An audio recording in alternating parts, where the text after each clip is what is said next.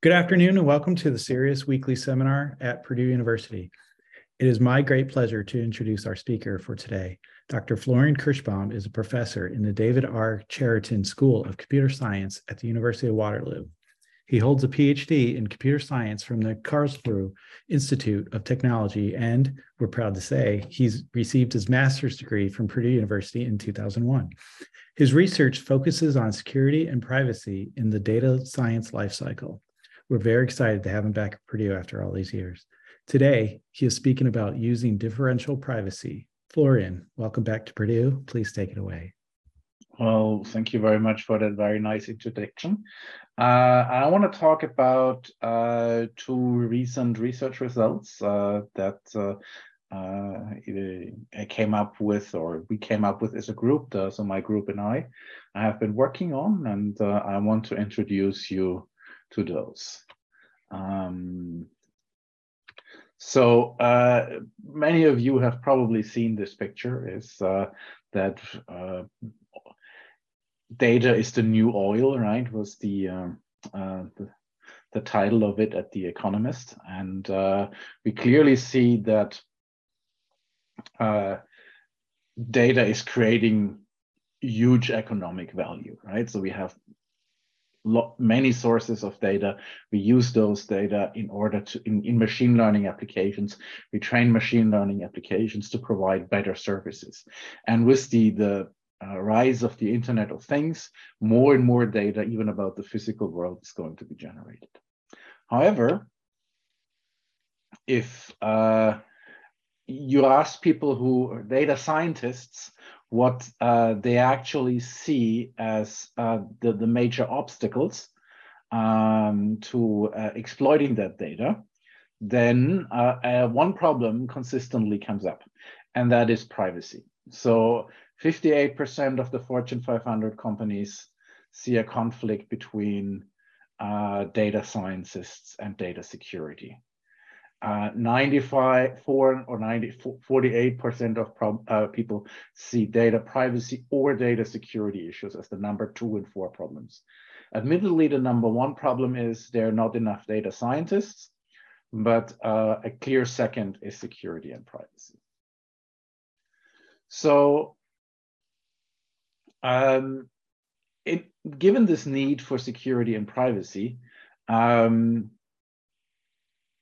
what can we do about it? Uh, we there's a technique which is called differential privacy, and um, the we see a lot of research on using differential privacy in machine learning, in uh, data science applications.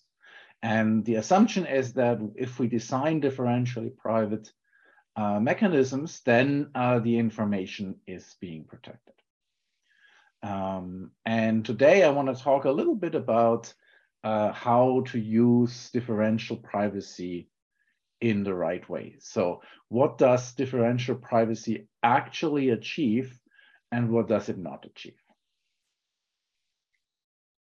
So for those of you who have not heard the term differential privacy first, so far, I want to give a little bit of an introduction. Differential privacy is the idea that given two data sets that differ in one record, and this is a personal identifiable record, so we see a person here in the middle uh, who is present in database A, but not present in database B. Then if I run a query, which a um, uh, data uh, differential privacy people call a mechanism, um, over those two databases, the output should not change much. In particularly, what differential privacy does, it that it turns that query into a probabilistic query, that into a, a randomized query that has an output distribution. And on that output distribution, if you see uh, the equation on the bottom here, is there is a bound how much the output distribution can change between the two um, databases. So if I query database A and take any subset of the output, the probability of producing an output in that subset should not be higher than e to the epsilon, which is the privacy parameter epsilon, then uh, uh, of the probability of doing that with the same query, same mechanism over the database B where that person is not present. So it is inherently a limitation on uh, the impact any individual record can have on the outcome of a, a, uh, a query. The assumption that is then made is if the impact of any individual is limited, therefore the, the, the inferences that can be made in the reverse way are limited and uh, uh, privacy is provided. And we're going to challenge that view a little bit today.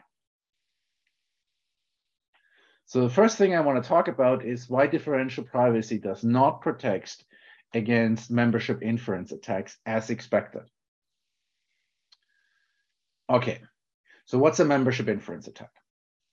So if we have a target model, so a machine learning model, in this case, a neural network model, uh, that was trained on some data. And on the left side, you see uh, training data with a whole bunch of training pictures. And on the right side, you see out of training set, right? You see data that was not used to train uh, the data, and you see a whole bunch of pets that were not part of uh, that training set. So given an individual sample that it's that is that picture in the middle, a membership inference attack now tries to determine did this picture belong to the training set or to the uh, out of training set. And uh, that is the determination that means I can determine from the model alone uh, some private information about the people who were part of the training data set. So the model leaks information about the people who trained the model. So um, right from the start, I want to say that membership inference is probabilistic, right? The output of a membership inference is, okay, the sample, the sample that is shown in the middle of the previous picture, is a member or a non-member. And um, we measure as a success of the membership inference rate, we measure the probability of this guess being a member or non-member being correct, right? So it's a probability. It is not always correct. And this is also necessarily so. So membership inference attacks cannot possibly be 100% correct. In order to see that, you have to understand that machine learning training is a subjective randomized function. The training data set is much larger than the size of the model that you train, even the size of the models if you consider hyperparameter tuning. So by the pigeonhole principle, there must exist two different data sets which result in the same model. And in the same notion, there exists a sample whose membership cannot be determined with 100% accuracy from the model. Okay, so a membership inference attack must be probabilistic. It must be a guess whether or not a sample is in um, data set or not, in the training data set. So what can you do with differential privacy against membership inference attacks? And one, one notion that you can use is what's known as differentially private learning. And you might have heard about differentially private stochastic gradient descent, which is uh, probably the most popular form for doing that uh, in neural networks. And again, we have uh, the, the potential of uh, two uh, training data sets, one with a record, one without a record. Then we have a training process. And now we have two models. Uh, and if the training process is differentially private, the distribution um, of the output of the training process between those uh, two models should not differ by more than e to the epsilon, right? So depending on whether or not the record is in there, the probability of outputting one model should not increase by more than e to the epsilon.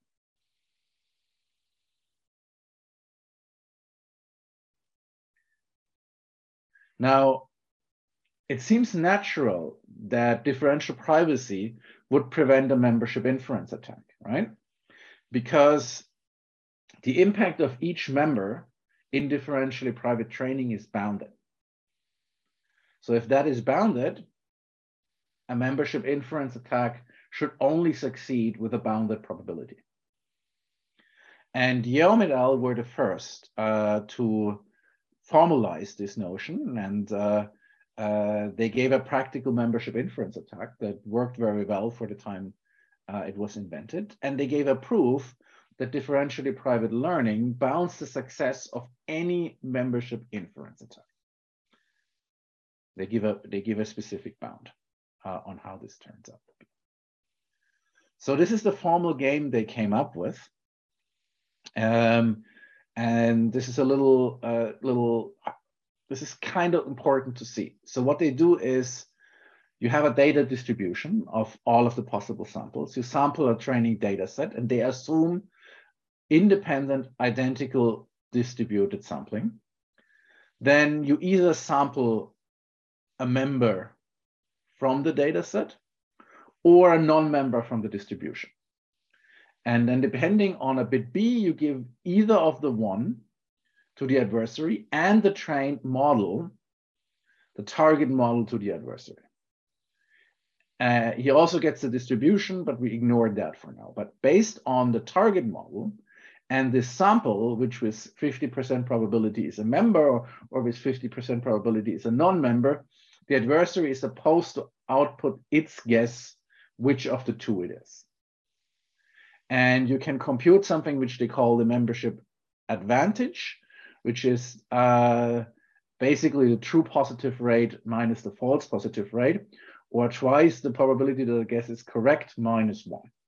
So it is somewhere bounded between zero and one. It's just scaled because it's 50% probability you always guess right It's scaled the upper part between zero and one.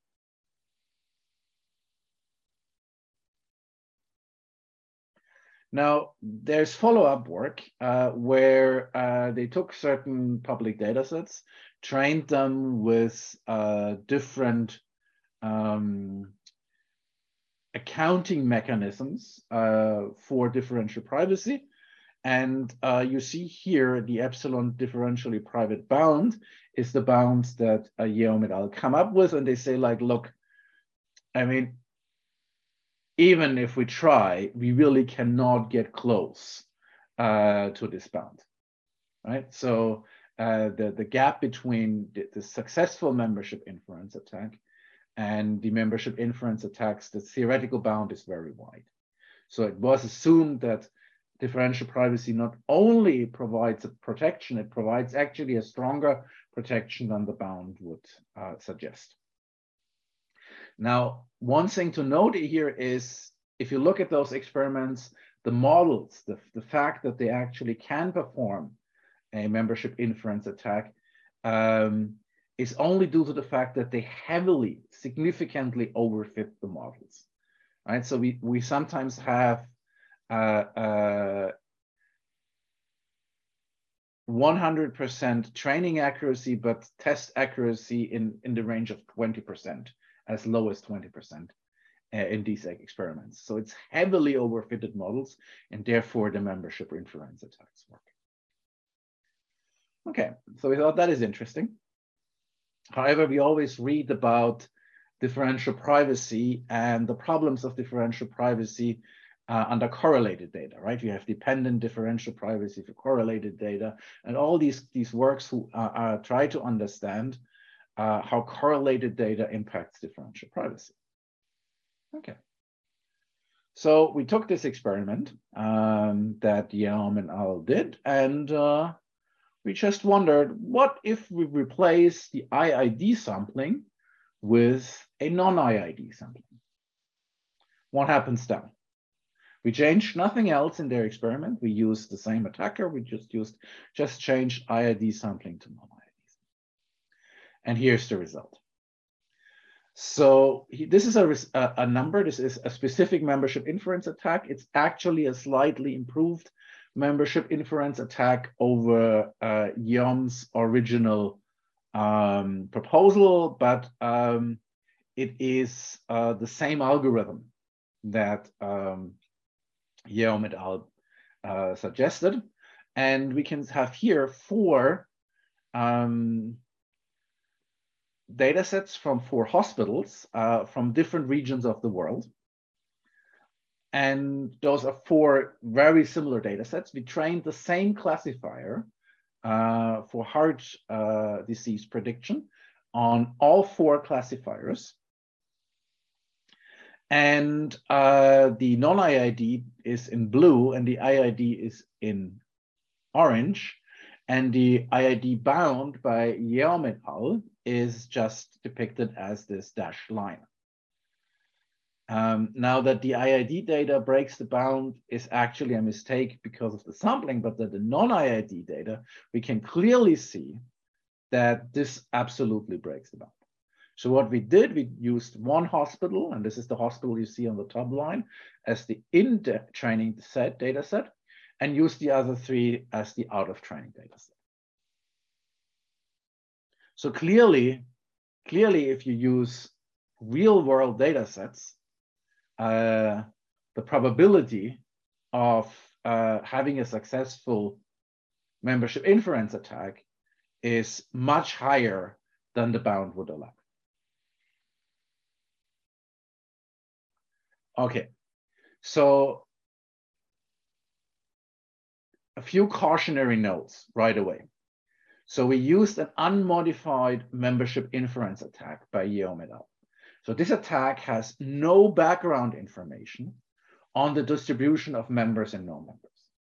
We did not make any kind of assumption um, that the, the, uh, the attack knows any kind of background information. It's exact same algorithm that Yeom et al. used where they actually had proven the bound. It's just that the threshold that they use is slightly optimized. We used real world data sets. This is data sets that you can find on the internet. And we used standard machine learning training. Our models do not overfit. There is no overfitting in those models. It's not due to overfitting. Our the training and the test accuracy on those data sets is very close. So, however, clearly the attack exceeds the bound for non-IID data. So the only possible conclusion is that differential privacy does not protect as expected by Yeom et al. against membership inference attacks in a real world classifier. It's the only possible conclusion. Okay, so we now need to investigate of why, why do we have this behavior? So the first thing that, that we also know is that the uh, bound could actually be tighter. So the proof, if we make an IID assumption, could be tighter. And uh, there was already a tighter bound in uh, another paper by Erlingsson et al. However, we gave an even tighter bound. And if you do not, if you make black box assumption about the training process and don't go into specific training processes like differential, uh, like DPSGD or others, then this is the tightest bound that you can possibly prove. And then we also asked ourselves, okay, now we have this tighter bound what can we possibly do? How, how bad is the situation if we violate this assumption of IID data? So we try to create a worst case. So in the worst case, what we did is we took the original data, and this is the adult data set. So everybody who works in um, uh, data science has probably heard about the adult data set. And uh, we uh, took this data set and we applied a clustering algorithm.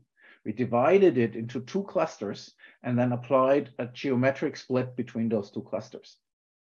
And now we applied three different kind of um, uh, uh, attacks. Uh, the average threshold attack is the exact attack as Yeom's et al. Uh, the optimal threshold attack is Yeom's attack with an improved threshold. And the shadow model attack is Shokri's et al. attack, which was actually the first membership inference attack that there was. And all three of them break the bound clearly and significantly. I mean, uh, they go all the way up to almost 90% accuracy, uh, even before uh, the model, or 80% accuracy when the bound would say uh, it has to be less than 10%. Yeah, so uh, it can be really, really bad case. Okay, this is a case that we artificially instructed. This is no uh, real world data, but it is still a real world data set. It is the adult data set, but we split that artificially in members and non-members. And on the right side, you can also see that now the accuracy between the, the accuracy between members and non-members and often people use the test data set as non-members, which we didn't do. But the, the uh, difference, the accuracy difference between members and non-members is huge. Then we ask ourselves, okay, so is this actually a privacy attack, right? Is this something that we should worry about? So we split the information based on a sensitive attribute, in this case, gender. So now the adult data set is a little bit of a dated data set, so there are only two genders. And uh, we took a percentage of uh, uh, men and a percentage of women. And this is uh, this P percentage that you see in the second picture here. And we uh, varied the, the, the percentage and then wanted to see, are we going to break the bound again? Now, the break in this case is not as pronounced as it was in the case of um, the artificial split, but still it clearly breaks uh, the bound. So even in this case, um, we can infer sensitive information when different privacy, when the proof of differential privacy would say it would protect it.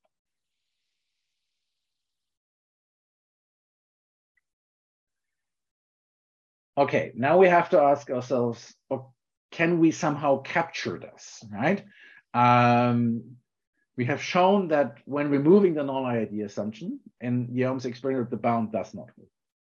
The non-IID assumption cannot be possibly be forced enforced in practice. You will never know whether or not your data set is actually IID or not. You try your best, but you cannot really uh, make it happen. We all experience that in voting polls, right? We always have this margin of error. Uh, and that is due to the fact that uh, sampling people is hard, right? And in this case, sampling people who will tell you the truth is hard. But um,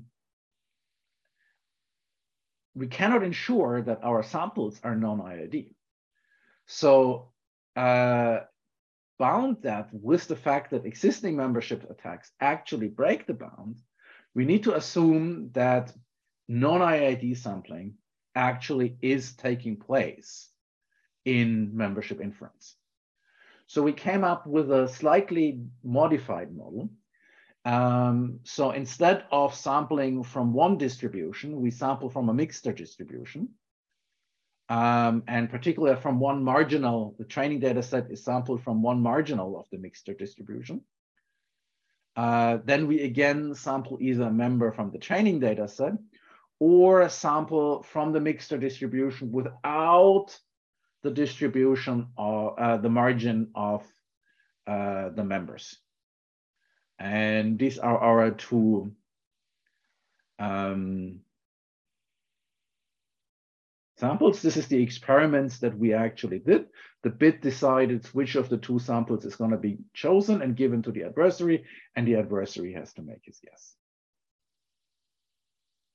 So this would be a model that would capture the, um, the observations that we have made when running actual um, membership inference attacks.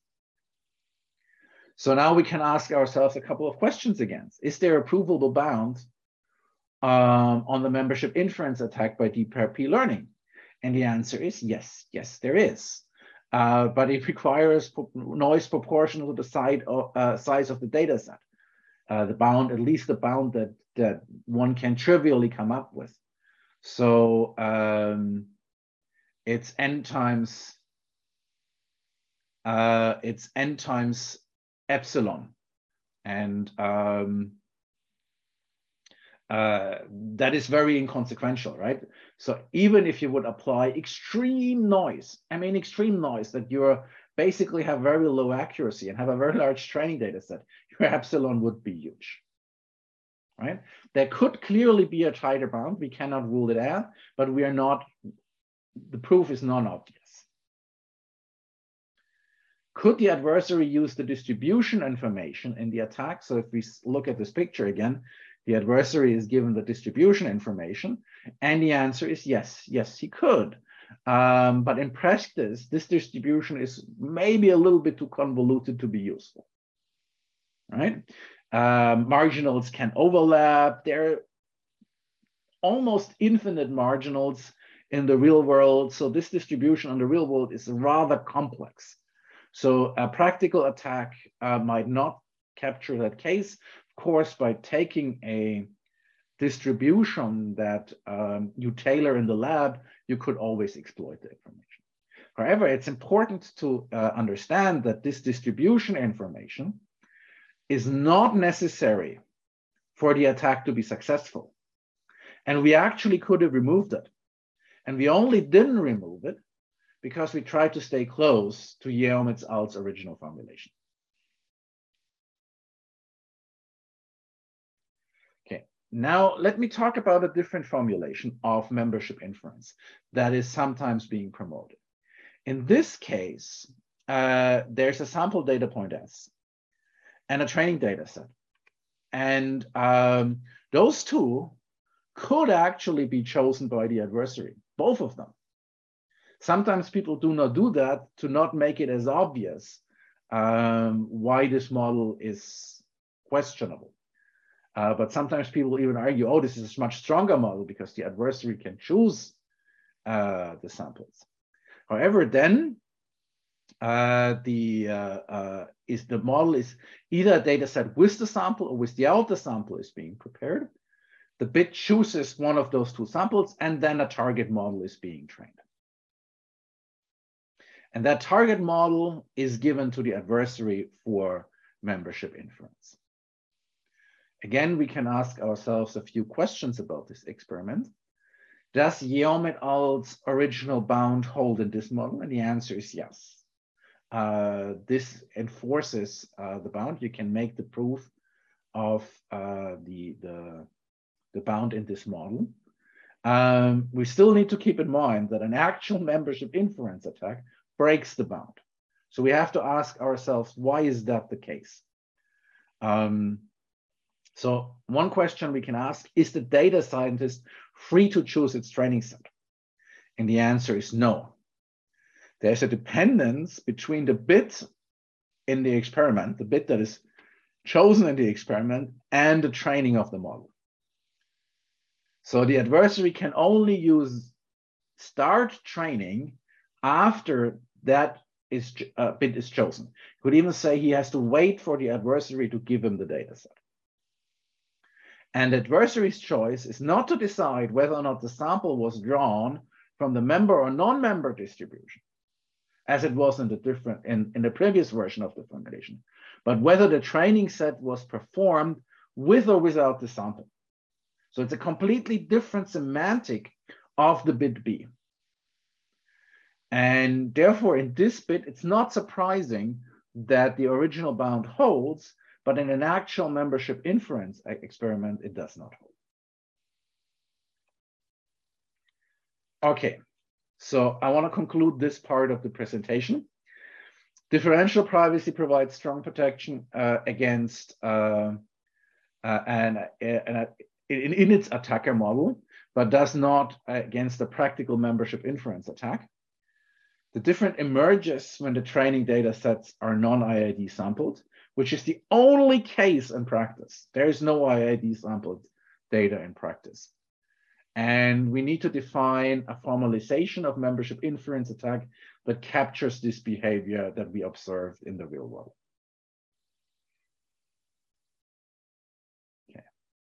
So this was one part of the presentation I wanted to give.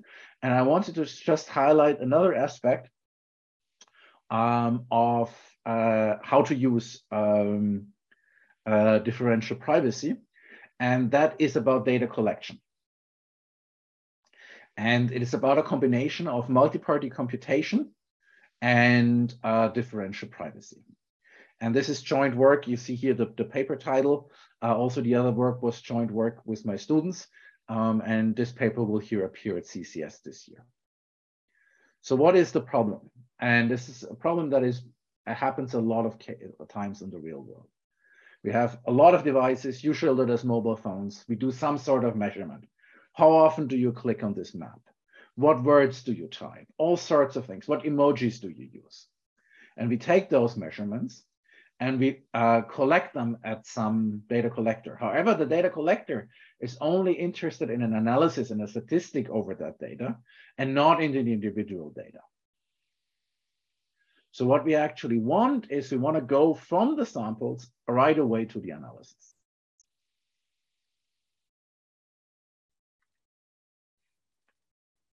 Okay, how is this usually done? Usually this is done in practice right now with something which is called local differential privacy. So each client randomizes its value and sends them to the untrusted server, which if there are sufficiently enough data points, can reconstruct the approximately correct uh, statistics. So I don't need a trusted data server and this, however, need huge amounts of data because the accuracy is very low. And the central uh, model, uh, the clients would send plain, plain text values, but the server would be trusted, which is our problem to start with. In this case, we could get high accuracy even for low data, uh, low number of data samples, but we have the trusted server. So what we do is we emulate the trusted server in a multi-party computation. So uh, it's not necessarily clients, but some set of servers. They jointly compute the function that the trusted server would compute. So we don't have one trusted server. And we have high accuracy also for small data. However, the question always is, is this efficient? So here we have a computation where we want to collect key value statistics. Also a problem that very frequently is solved using uh, local differential privacy, and there are many values for this. So here uh, we have a number of clients, they have a keyword and they have an associated value. And the server wants to compute, for example, in most cases what we consider the, the mean or the sum or uh, some statistic about the, the values per keyword. the uh, as I said, the the uh, um, existing solutions uh, that have been proposed in the literature mostly use uh, local differential privacy. And the challenge here is that differential privacy, if you also make the keyword and the value uh, a little bit noisy, then you break their correlation and uh, the statistics get messed up. However, um, there are ways of how you can try to solve this. Still, you're in the local differential privacy module, so you need noise proportional to the uh, number of clients. You could also do this uh, in multi-party computation. However, if you secret share the keyword, then uh, the servers need to index into some sort of hash table, database table, or whatever, where the keywords are stored using the secret shares. And uh, unless you have ORAM, which again is extremely slow with extremely large constants, you have to essentially for each keyword scan the entire database. If you're not using RAM-based multi-party computation, which however has even larger constants and for most practical purposes is even slower. You could also try to add dummies uh, such that the uh, keyword values are uh, sort of the, the number of keywords is perturbed. Um, however, you would need a large number of dummies because you cannot avoid sending the real keywords because that would otherwise destroy the statistics. Yeah? So you always have to send, the clients have to always send their, their real keywords. And you could add one-sided dummies, a, uh, a shifted Laplace distribution, uh, a clipped shifted for stress distribution, and then you, you would have it, but you need a huge number of domain elements. It would clog your network. So here's the idea, and it's a very simple idea, but it's an extremely neat, extremely powerful idea. And the idea is what we call selective MPC. So you have here two clients. One has a, a dog, has a cat, one has a dog keyword. And um, they create values and they not send to all of the servers, but only to a subset of the servers. So on the first one sends to one and two, and the second one is actually a dummy, he sends to two and three. So we have now created false negatives for some of the servers because the secret share for the remaining nodes is logically zero, which is the neutral element in a summation, and we can therefore ignore.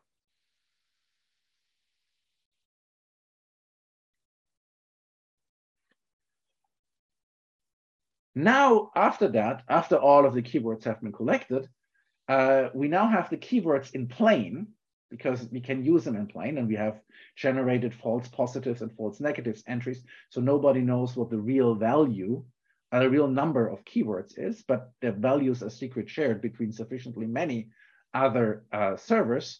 We can now aggregate them a regular computation and we just need to scan the database once.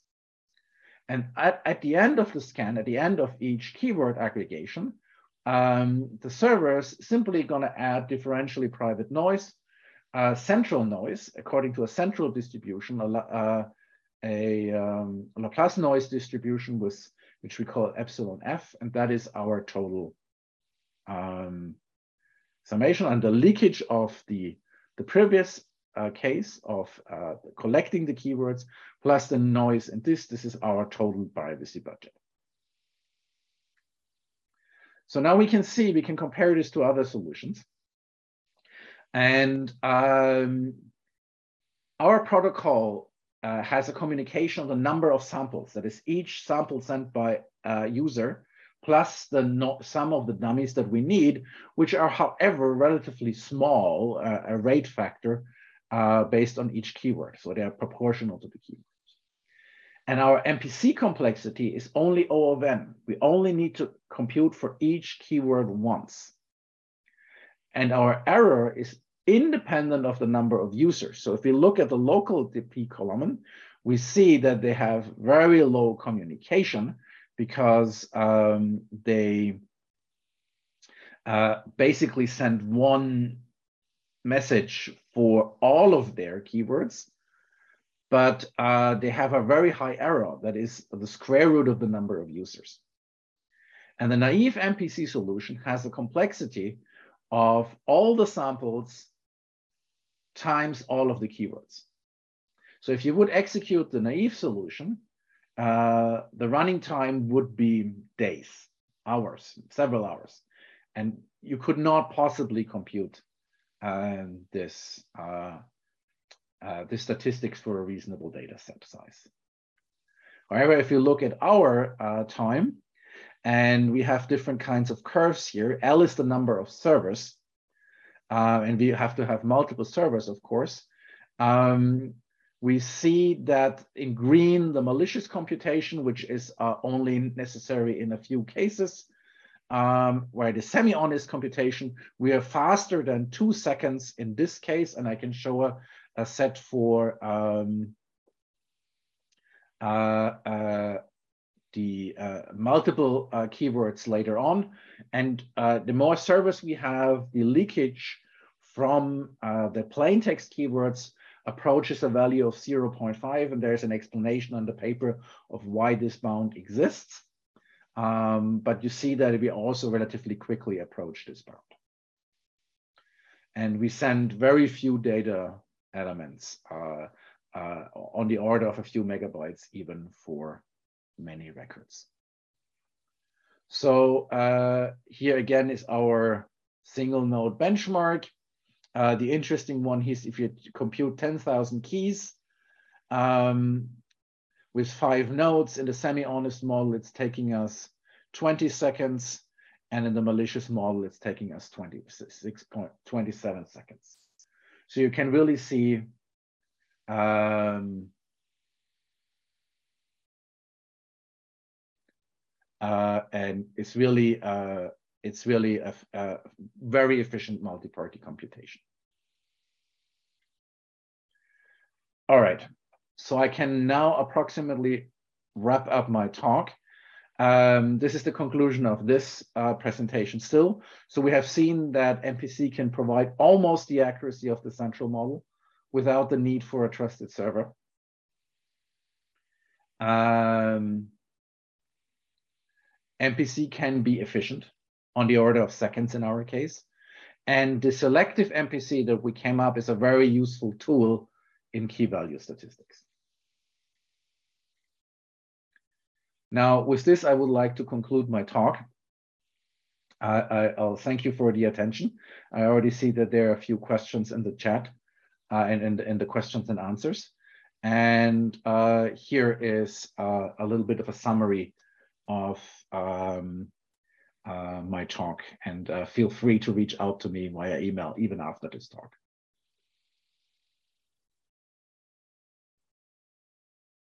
All right, great. Hey, thanks a lot. I really appreciate this presentation. Um, so let's look at the questions here. So just one question real quick, is it, it, could you share this PowerPoint presentation with us? I will share it, yes, of course. Okay, great. That's awesome because we will uh, post it on our website um, along with the video uh, for this. Um, the video will be available on our website at Purdue or cerias.purdue.edu and also on our YouTube page. Um, the other question, I believe uh, this was in regards to slide around slide 35 here. It says, why is E raised to the power of epsilon used and not just epsilon alone? I'm not sure that I understand the question. What is epsilon used? Um, why is the power of epsilon being used? I believe is what the question is. Where is here a um, power of epsilon? I don't see it. Maybe it was before that because it came in at around that slide. Um, let me see if Benjamin. Benjamin, did you want to use your mic? Ah, okay, in the beginning of DP. Okay. Uh, all right. So so we have a question on the definition yes. of differential privacy here. And E, why is it E to the epsilon? Yes, I believe that's a question. Yeah. Okay, so um, that is um, that the reason for this is uh, how the bound on the Laplace distribution works. So epsilon is the privacy parameter, right? So um, you can prove that this bound holds for the Laplace mechanism. And if you have, you have a nice composition theorem now. Because if you have one party present, then the probability changes by at most a factor of e to the epsilon. If you have a difference of two parties, it changes by e to the epsilon times e to the epsilon, or two times e to the epsilon, or e, sorry, e to the two epsilon. Or if you uh, have three parties missing, it's e to the three epsilon. So you have what's called the group privacy notion in this definition that you can easily apply.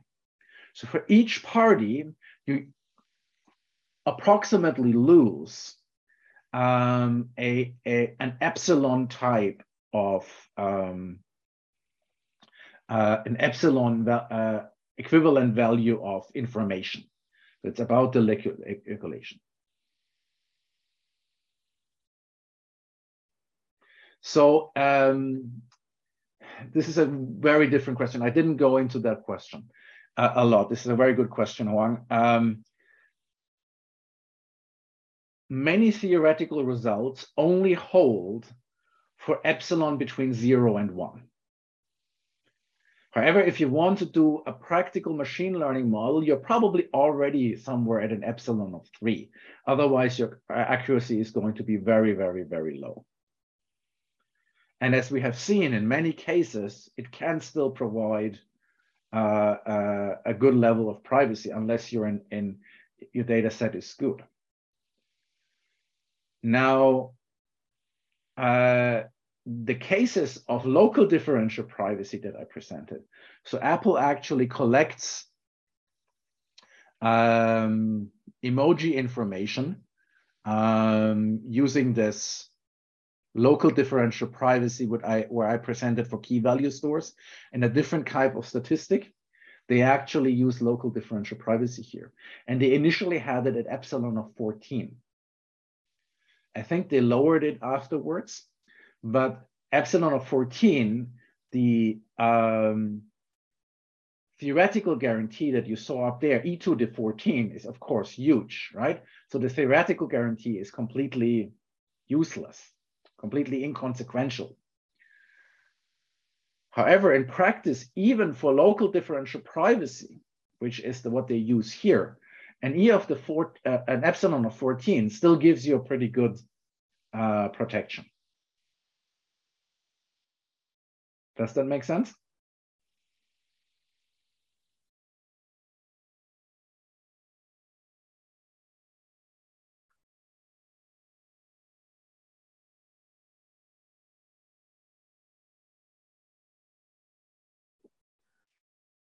Yeah, yes. So this is Mike Atallah. Yes, Florian, it makes perfect sense. You answered All it. right, perfect. thank you, thank you. You answered it per- perfectly. Perfect answer. Uh, Thank you, Mike. Uh, excellent talk, by the way. Thank you, thank you, I appreciate it, much appreciated. Any more questions that I should answer?